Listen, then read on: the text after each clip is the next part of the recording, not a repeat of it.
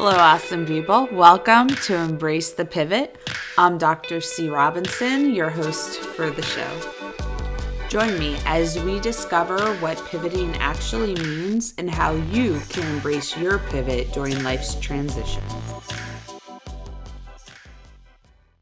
Hello, welcome to episode four. Can you believe we're on episode four already? This is incredible.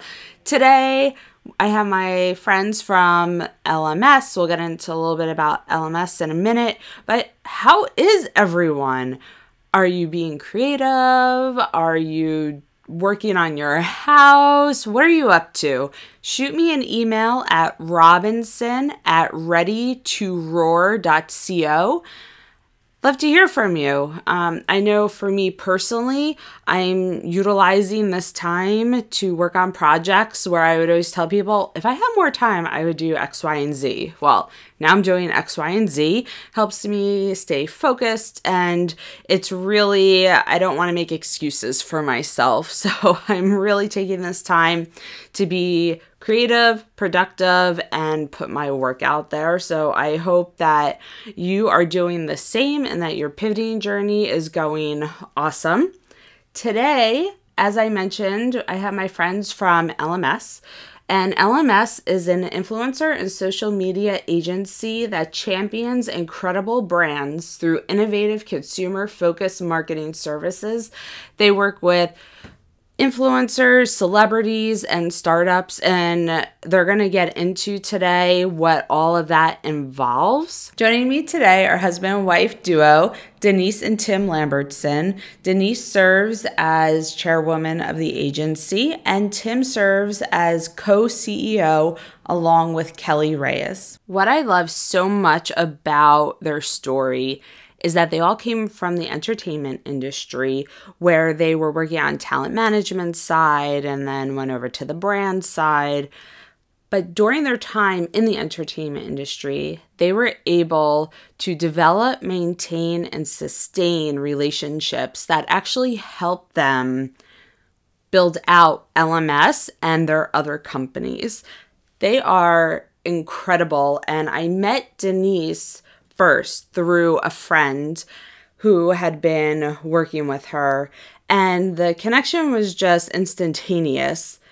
And from there, we developed, maintained, and have sustained a relationship. And I am just so grateful that they're here. Again, I cannot stress how important networking is in order to elevate and excel your career. And Denise, Tim, and Kelly, their stories, I guarantee you, are going to inspire you. And they're going to give insight into influencer marketing and what it's like to connect celebrities and brands together so that they that they also form a bond, a unit, and that's when companies are successful. So please welcome LMS to the show. Thank you to the three of you for joining me. Yeah, thanks absolutely. for having us, Sharon. Yeah, thank you. So, if you could each just go into briefly about your background and how you got to where you are, you know, today, that would be amazing. Sure. I'll. Uh, this is Tim speaking. I'll start here. So, beginning of the career, um, we started. I started off as a personal assistant in Los Angeles, um, working in the music industry, specifically in um, music licensing. Uh, we did a lot of the licensing deals for the artist Bon Jovi, um, and from there, I was sort of always an electronic music fanatic, um, and I moved out of that. Uh, I moved out of Los Angeles uh, life took me to London. From there, uh, I dove deeper into working for record labels, specifically in electronic dance music. Um, and it just so happened while I was living in London uh, on the uh, on a video set, I ran into Tracy Anderson. Um, from there, I worked to become Tracy Anderson's full-time manager um, and helped build and um, uh, create the Tracy Anderson method along with Tracy uh, and her partner at the time, Gwyneth Paltrow. Um, and from that point on, uh, things moved speedily.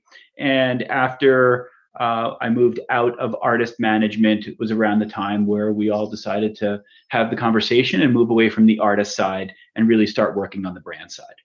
I'll go next. It's Kelly. Um, I was born and raised in North Carolina and made a deal with my parents that if I graduated college early, I could go immediately to Los Angeles.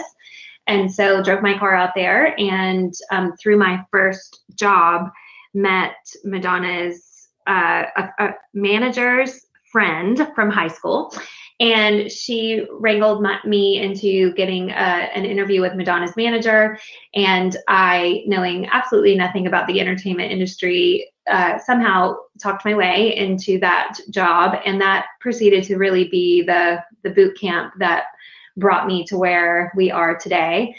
And um, I, in that job, I was. Uh, assist, first assistant to uh, Madonna's manager, Caresse, and it's where I met Denise and also Tim and um, stayed stayed there for about two years. Went on tour, really loved that aspect of the job, and stayed in touring for on and off for ten years after that. Um, transitioning during that time period from the artist side of uh, the production side to representing the brand and really seeing full scale how experiential was getting woven into that story at the time and loved that and uh, ended up at Deutsch as an EVP of experiential there, building out their experiential department. Um, and really all along the way working with Denise and Tim on projects. And um, in the last mm, six years, moved back to North Carolina. Uh, Denise, Tim, and I really started building the agency as it is today and building out our team here. And here we are. And so this is Denise. I started my career actually as an unpaid intern in that same office that Kelly was just talking about for Madonna's manager. She referenced she was first assistant to Madonna's manager. I was fourth assistant to Madonna's manager and really quickly befriended Kelly who helped me learn the ropes. When uh, Kelly uh, when Madonna and her manager parted ways, I ended up staying on with Madonna directly and becoming her executive assistant, uh, which I did for the next six years and um, ended up being the launching pad for for my career. Um, it is what took me to London, and so when Tim referenced earlier that life took took him to London. Um, we are we were engaged at the time. We're married now, but um, it was that job that brought us to London. Wait, we're married? Yeah, I know. and uh, you know that was an incredible experience. It's uh, one of it taught me many many things. Um, one of the really interesting elements of it that served to be very helpful in my future career was it gave me a really um, high highly influential network. Um, whether it was other celebrities or athletes or incredible fashion designers or editors of amazing magazines or DJs or whatever it was, um, I got to meet a lot of really interesting and incredible people through working for Madonna. Um, ultimately, I left that job in the spring of 2009 um, and uh, quite naively thought the whole entire world was waiting to offer me my next big career move. I had been in a little bit of a bubble working for Madonna in London and hadn't been paying attention. Uh, didn't quite notice that the global financial crisis had happened. Didn't really realize that there were no jobs out there and um, that nobody was waiting for me, in fact. And uh, so I, when I left that job, I I knew that I didn't want to be in. Um, I didn't want to stay in music or entertainment. I had gone to school for marketing and I, I really wanted to start that part of my career um, but I couldn't find a job. So I started to freelance and found that the majority of companies wanted to work with me because of my access to high profile people and my ability to contextualize brand opportunities for them. Uh, and so in the beginning, I was working for, you know, freelancing for these really big companies, um, Fortune 500, Fortune 100 companies, and helping them with their talent endorsement or talent wrangling strategies. Um, but the entertainers that I knew were asking me about equity for the first time. And it was, you know, right around the time that Vitamin Water had sold to Coca Cola for $4 billion and uh, 50 Cent had, you know, made you know, as, as rumor tells it, uh, $125 million off of an equity position and revenue share. So there was this really interesting buzz happening in the entertainment industry about equity. Um, so I started to look for startups to work with, and I kept thinking I was going to find a company and go in house. And uh, I got my first startup client, and I uh, as a freelancer. And I remember walking in there, and it was there were like young people everywhere, and there were ping pong tables and beer Fridays, and I was like, oh man, this is this is fun. Mm-hmm. This is where I want to be. Um, there, you know, permission to fail, and you know, ev- everything's a good idea. It just felt so different from what I had been doing in the in the corporate world. Um, so I really thought to myself, this is an opportunity to to wedge in. Um, I think I want to represent startups, and I think I want to bring them to celebrities because they celebrities want equity and um, this can be this can be my new move. And it was around that time that i started to feel like i don't think i need a job. I, I think i have a business. Um, and you know talked to tim about it and put up we put up a website and got some business cards and just started to walk around saying i was an agency. Um, you know and it was it was around maybe a year later after we had a little bit of proof of concept or maybe two years later um, Kelly had made the transition from Los Angeles back to Greensboro, and um, you know, sh- I started to be in a place where I had too much work to do on my own, and I was saying to Kelly, "Can you help me? Like, you know, we've worked together in the past. I trust you." Um, and so she started to help, and she was like the other account manager at the time. It was like her and I on accounts, and um, you know, very quickly realized I couldn't do it without her. And so she became a partner. And then um, when we decided to add our social media service, I, looked to Tim because he had been creating content and uh, especially with fitness influencers for a long time. And so it made perfect sense for him to build that piece out. And again, you know, I think our pivots have been a series of like happy accidents at the right place at the right time. And all of a sudden we had this like really robust kick butt agency. so, what was it like for the three of you? Because you all were in talent management to switch over to transition over to the brand side. Um, how did you handle that brand as you did the celebrity or talent? We're all kind of laughing silently. Um, uh, that transition was the easiest one that I think I've ever made. I mean, I think I made it really uh, deliberately because I, you know, I had been on the talent side for a long time, and sort of there is a unique set of uh, deliverables that are constantly required in that role. And so working with the brand, it was sort of this one step removed where you still get the the connection of working with talent, but you are one step removed representing the brand and and really knowing how to navigate talent from the brand side. It, it felt like a breeze, I would say, for me. Yeah, I I, I might have been a little more reluctant. Um, I enjoyed the personal experience, a little bit of like the wild ride of of art of working on the artist side, a little bit like more on the management side. Um, but after a while, I I was ready. I knew that the time had arrived, and it was um, uh, the decision to make the pivot uh, felt like it was the was the right time. I honestly feel like the skills that I developed in talent management have served me really well, especially with like startup founders the way that um, founders feel point. about their business is very similar to the way that music artists or TV um, actors or film actors feel about their craft. It's incredibly personal. Um, it's they're very very deeply passionate. Um, it can be emotional. It can be um, you know really. Uh, they feel you know in some cases like major sacrifices are being made it all of that is really universal so mm-hmm. i thought i was walking away from like a, a certain kind of uh, person and a, needing to use those sorts of skills. And I found that actually those skills were very, very applicable to um, to the way the kinds of clients that we have at LMS.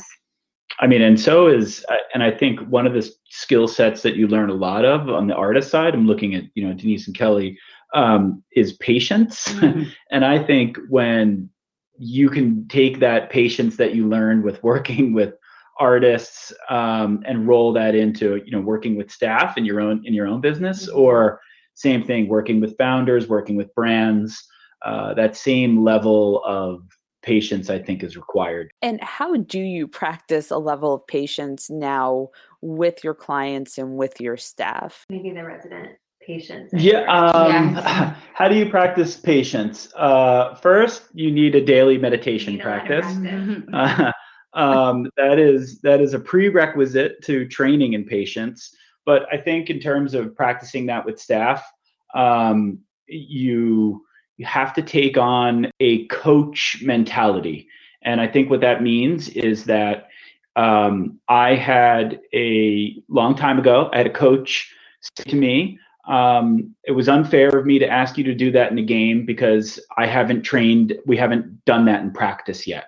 Uh, and I'll take that on. That's my fault. And that's kind of some, that's, you know, a moment in my life that was years and years and years ago that I take into business every single day. I can't ask a staff member or a brand or any person that I'm having a relationship with, uh, a working relationship with, to do something that we haven't trained in um, previously, because you're not setting somebody up to be successful there. And so, uh, oftentimes, it is a lesson in patience because you have to stop and then go and clearly organize and put some time around training somebody in that task or a new service or new product offering when really you want to move at a thousand miles an hour ahead um, and just want somebody to read your mind and do it perfectly the first time that is not realistic expectations and you need to slow down practice your patience and take the time to actually explain clearly and go through it um, and really take the training time that it needs uh, regardless really of what that is. Um, especially when it comes to pivoting, we're ready to pivot and just go and um, without letting yeah, realize the talk. Yeah, yeah, that can be scary for people. So I think you know being mindful of that for sure. Yeah. yeah. So Denise, you spoke about once you left the position with Madonna and became a free freelancer, you thought everyone was going to be waiting to offer you a job. And then as you noticed that the startups really needed to be connected to talent, do you remember how you approached um, your first celebrity or client and said, Hey, I have a startup that I think might be a good fit for you if so, could you talk a little bit about that process? I have always, um, e- even in the early days, felt that the authenticity and the connection to the product was the most important part. And, you know, I understand that that's quite the buzzword now and we hear it all the time. But um, again, going back to when this first started, the brand celebrity relationship previous to startups was really transactional. It was, you know, uh, a really highly paid agency would do um, you know q scores on the celebrity and see how they tested with certain audiences and then they would you know use a procurement agency to go to a talent management agency to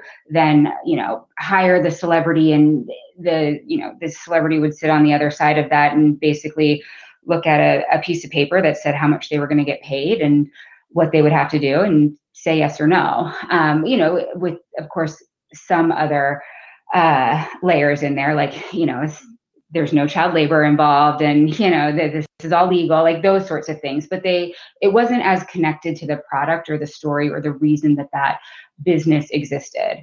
So um, with startups, I, you know, I would take a, a group of products and it was a small group when I first started, but it was two or three different products to a celebrity and have them like try it and taste it and talk to them about it and um, or use it if it was beauty and, and like really not at all talk about what the opportunity was or what kind of services or how much they were going to get paid or in equity or otherwise but really just try to connect them to the actual product or service and gauge their feedback um, they like it great but like why and you know what's the you know how does it how does that participate in their lives? Is it because, you know, it reminds them of growing up and their parents? Is it because it's something that they, you know, love to do on the weekends, etc. And so really just eh, value and personality alignment was really important to me from from the beginning.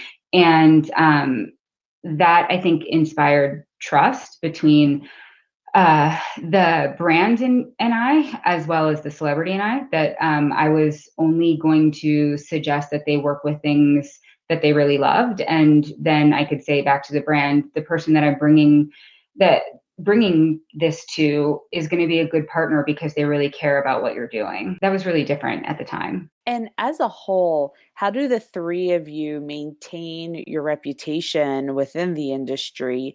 And how do you continuously build on that reputation? We only take on clients that we know we can help and that we know we can deliver for. Uh, that's been something that we felt from the beginning, especially with startups. Uh, you know, every penny counts when you're a startup. And so, unless we know that we can knock it out of the park for them, we're just not going to work with them. And that can mean something like, you know, is the product good? If like the three of us don't like it, we're we don't feel good about suggesting it to celebrities or influencers. It can also be is what the brand asking us to do realistic?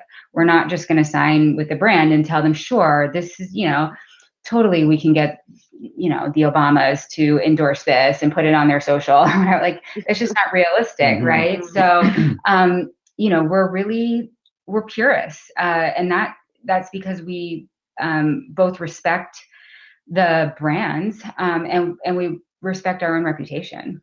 I and you know another thing that i'm also always really proud of is that under no circumstance do we ever not honor a contract or something that we said we would do. So if, you know, just as a loose example, if a contract period ends in on March 31st and we have not fulfilled our obligations for whatever reason, um, that's not going to make us stop. We will continue working. If that takes us another two months to, to fulfill our obligations to a promise that we've made or a contractual obligation, then we make sure that we go ahead and do that. Um, and I think, uh, regardless sometimes of how relationships go around uh, with brands, we honor our agreements, and uh, that's something that I'm quite proud of. And I think that's a good reputation builder as well. Yeah, I, I would also add that having worked at large agencies, that you know a lot of times we talk to people that are, that are coming in feeling a little shell shocked from working with another agency or feeling like oh don't you know don't try to agency agency me and so we take that pretty seriously too, that we sort of don't do just make big sparkly promises, but really make sure it's things that we can deliver on. And um, I think sometimes that's that is harder. It's the harder route because you have to tell people things they sometimes may not want to hear, but it does help us develop trust. And I think that in the long run is how you know having that trust in those relationships. That's for us, I think what continues to solidify our reputation. From when you initially started LMS, how have you transitioned the company over the years? It's been nonstop. I mean, that's what's so fascinating about social digital mm-hmm. influencer. It's it's a constant, constant evolution. So in the very beginning, it was celebrity only, and then all of a sudden, it was like, well, not all brands are ready for celebrity. Mm-hmm. We got to start thinking about people locally, and that was you know, local in real life influencers. And if they had a social presence at the time, it was on Facebook because Instagram wasn't really a thing. And, you know, and then uh, that all of a sudden Instagram was a thing and we started to evolve into that. And then yeah, it was influencers like, were going to the social media assets of the brands that we were bringing to them and saying, these are bad. We mm-hmm. can't work with this brand because their Instagram doesn't have a aesthetic. Mm-hmm. And so there's that's we have to change that. So we'll have to start a social media part of our business in order to be able to fulfill those brand needs to help the influencer relationship mm-hmm. or the celebrity service that we were that we were doing. Yeah, and I would even say we built it into the way that we work now. I definitely remember, you know, two or three years ago, Tim, you saying like, you know, there is no model that's going to work month over month in this atmosphere. Like we have to throw that out the door and be willing to adapt much, you know, much more rapidly. And so we, you know, I think about it now, we have meetings on our calendars with the team called adaptability, account adaptability, and that it's really become part of our ethos because it had to be. Throughout all of your transitions, you say that you're constantly pivoting. Is there a specific challenge that you face every time you do pivot within the company? You know, uh, yeah, I mean, listen, there's an inherent challenge to having three three partners know so you know with all deeply love and respect each other but also you know we'll get to a, a, a point a point where we know we need to make a make a pivot and we know we need to make a crucial choice and we'll all have different opinions on how to do it mm-hmm. so like you know sometimes getting through that and we're you know obviously all very passionate about it and uh and you know like i think navigating that is probably the biggest challenge to our pivot um, process is that we can very clearly identify when it's time, but then our approach on what to do is, you know, typically. And then we want it done tomorrow. Done. As a matter of fact, we decided today that we want to pivot, and then we want it done yesterday. Mm-hmm. Uh, yeah. And then we let the team know that okay, we're pivoting, and this is what we want to do. And, and we need to teach them. And then yeah. we realize quickly that all right, patience. Now we need to train them and we need to build a standard operating procedure yep. and we need to answer questions.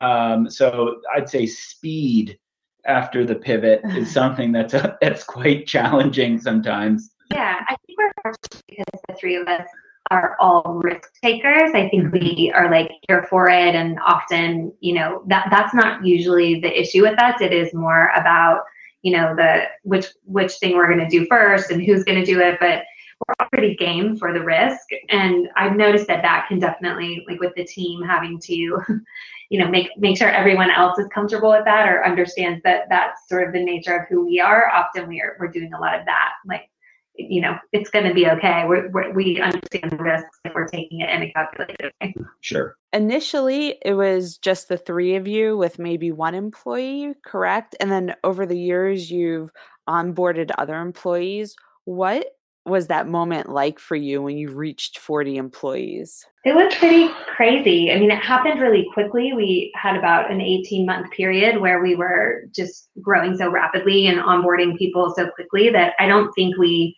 we definitely did not sit down and say, you know, in 18 months, we're going to hire 40 people and here's the path to that. Uh, it was certainly like looking back at it in shock.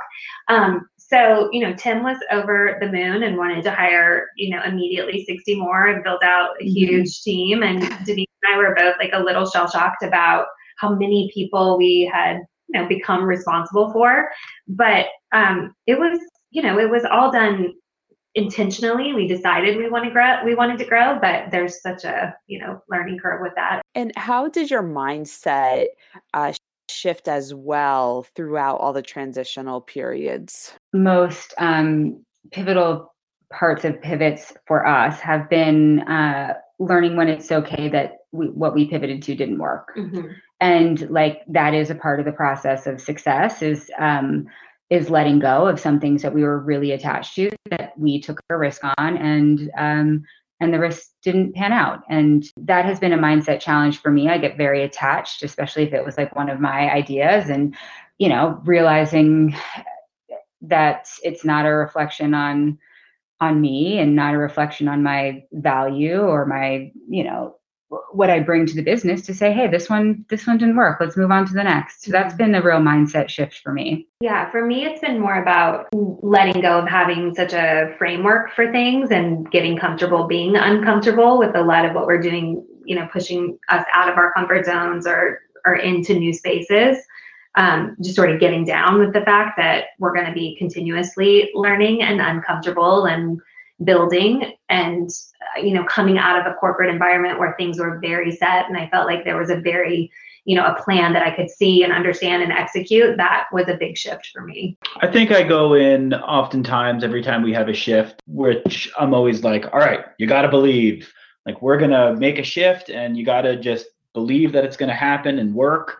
Um, and I, I noticed just among the three of us as partners if any one of us or two of us or all of us collectively um, sort of you know hit a downer moment where something's not working or we want to get down on ourselves i think one of the greatest things about our partnership is that there's always one of us that's ready to pick the other two up by the bootstraps and and say hey this is fine. This happens. We're going to get going. Or um, you know and, and that's sort of like a mindset shift right there because if we all just stayed um, bummed out about something that didn't work out then you know there how do you move forward from that? How long is your depression phase going to last?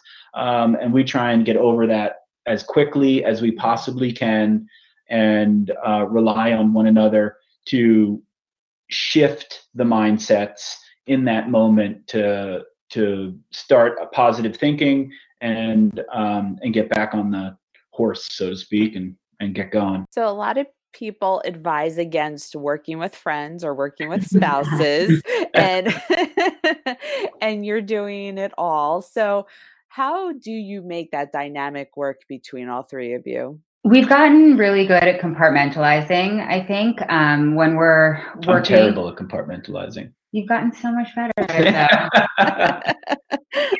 a lot of work. Yeah. I mean, we put a lot of work into it. We've we've done a lot of um, you know professional and personal development things together, um, and I think have you know a much stronger relationship now because of it. But I, to Denise's point, we definitely. It's interesting when people ask me that. I you know, I text with my friend Denise and I Slack and email with my partner Denise.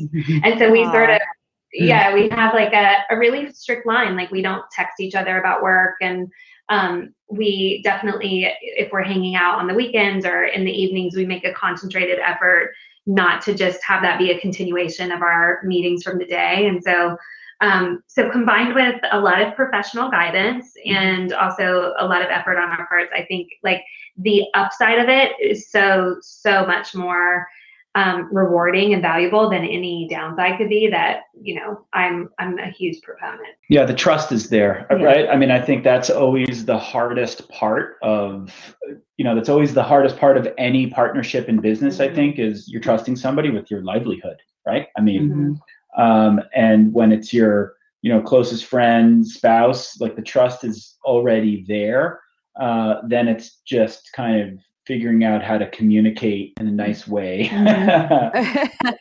when times are getting tough and um, knowing that you know we all tend to be quite emotional and that we know that going in. Uh, and to kelly's point yeah we put a lot of we put a lot of work in. We put a a good solid well i don't think it's stopped no, no. we're constantly working hard both individually and as a collective to improve mm-hmm. our communication ourselves as human beings mm-hmm. and um, put the time but in i know podcasts live on forever but this is currently being recorded during you know the pandemic and like at times of high stress i mean you know we I think the other night earlier this week, it was like eight o'clock. Tim started to be like, "Hey, you know about that client thing?" And I was, I was just like, "You know, I sorry, Tim, I'm not doing that right now. Like, I don't want to talk about a client thing at eight thirty at night before, you know, we're gonna watch Tiger King and go to sleep." So we have to remind each other of those things. Yeah. Because you know, especially in high stress moments, like that's yeah, when you really want to you know, uh, confide in a friend or a spouse, like, hey, work is really hard right now, and it's, you know, we we try to to limit that with within the interactions with each other to work hours, and then we try to have other friends and other people in our life that we can say, hey, work is really hard right now on the mm-hmm. weekends when we're having that conversation too. So, though talking about the client might have been better than the Tiger King. So, yeah, that's pretty horrifying. Fair, fair enough. Fair point. Oh. well made. You have some exciting news. You're expanding now over to venture funding. Can you just share a little bit about that and what you're doing with the company or with the fund? Being a service provider for uh, early stage businesses has been you know such a joy for us and watching them grow and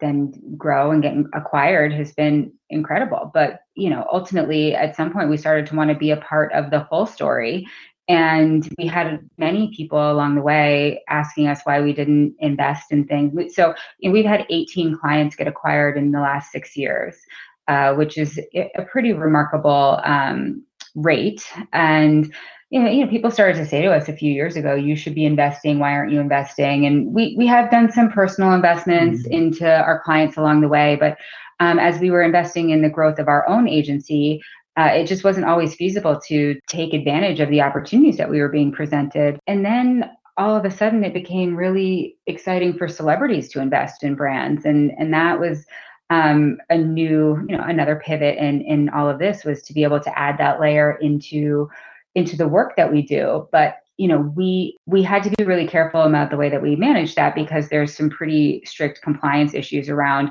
uh, raising money um, for other companies. Ultimately, we decided that we were going to start a venture fund um, where we could participate in the um, in the fundraising with both the celebrities and athletes that we bring into these deals, and in some cases have a celebrity athlete influencer as um, investors in our fund.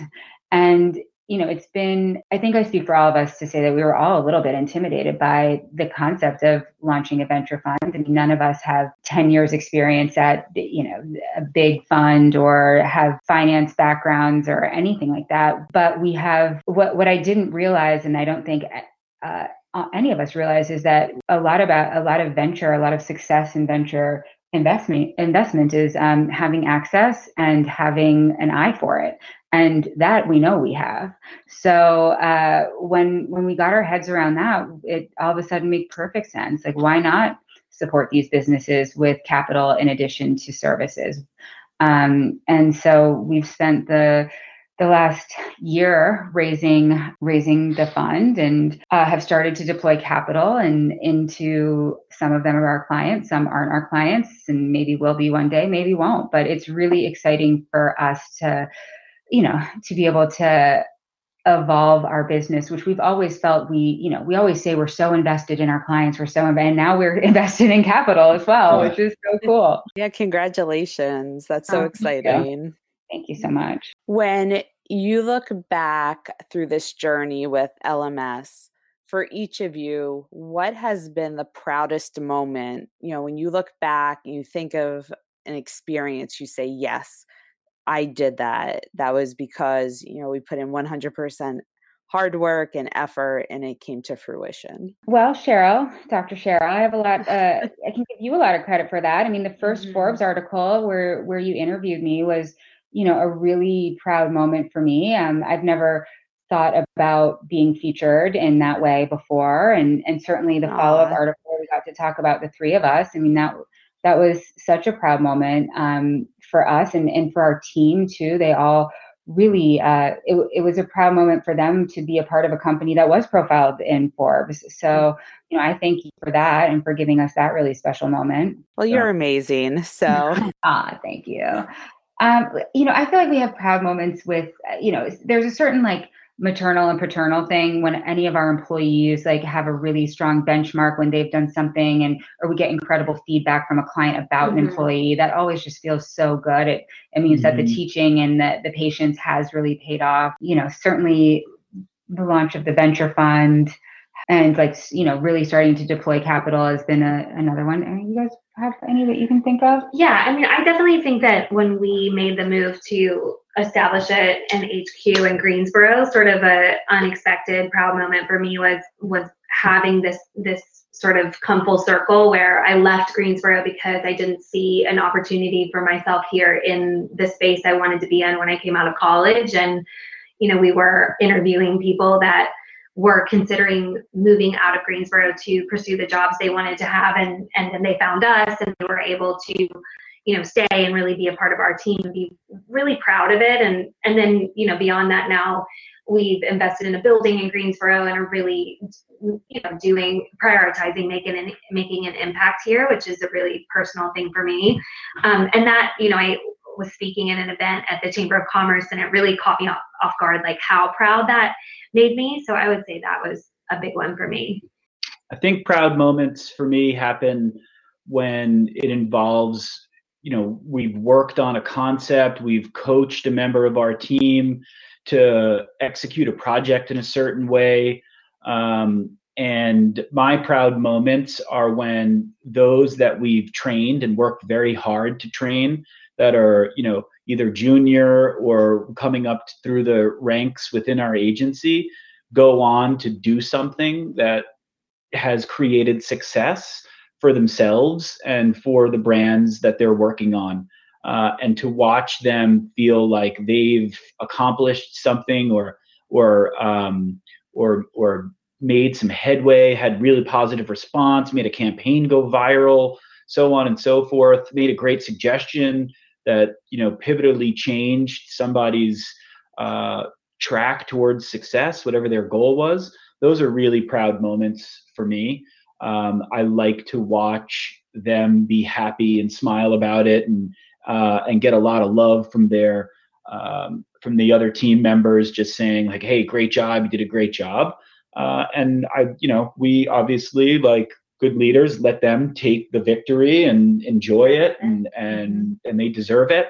Uh, but that makes that's those are those are really proud moments when we just get to sit back and watch them be successful.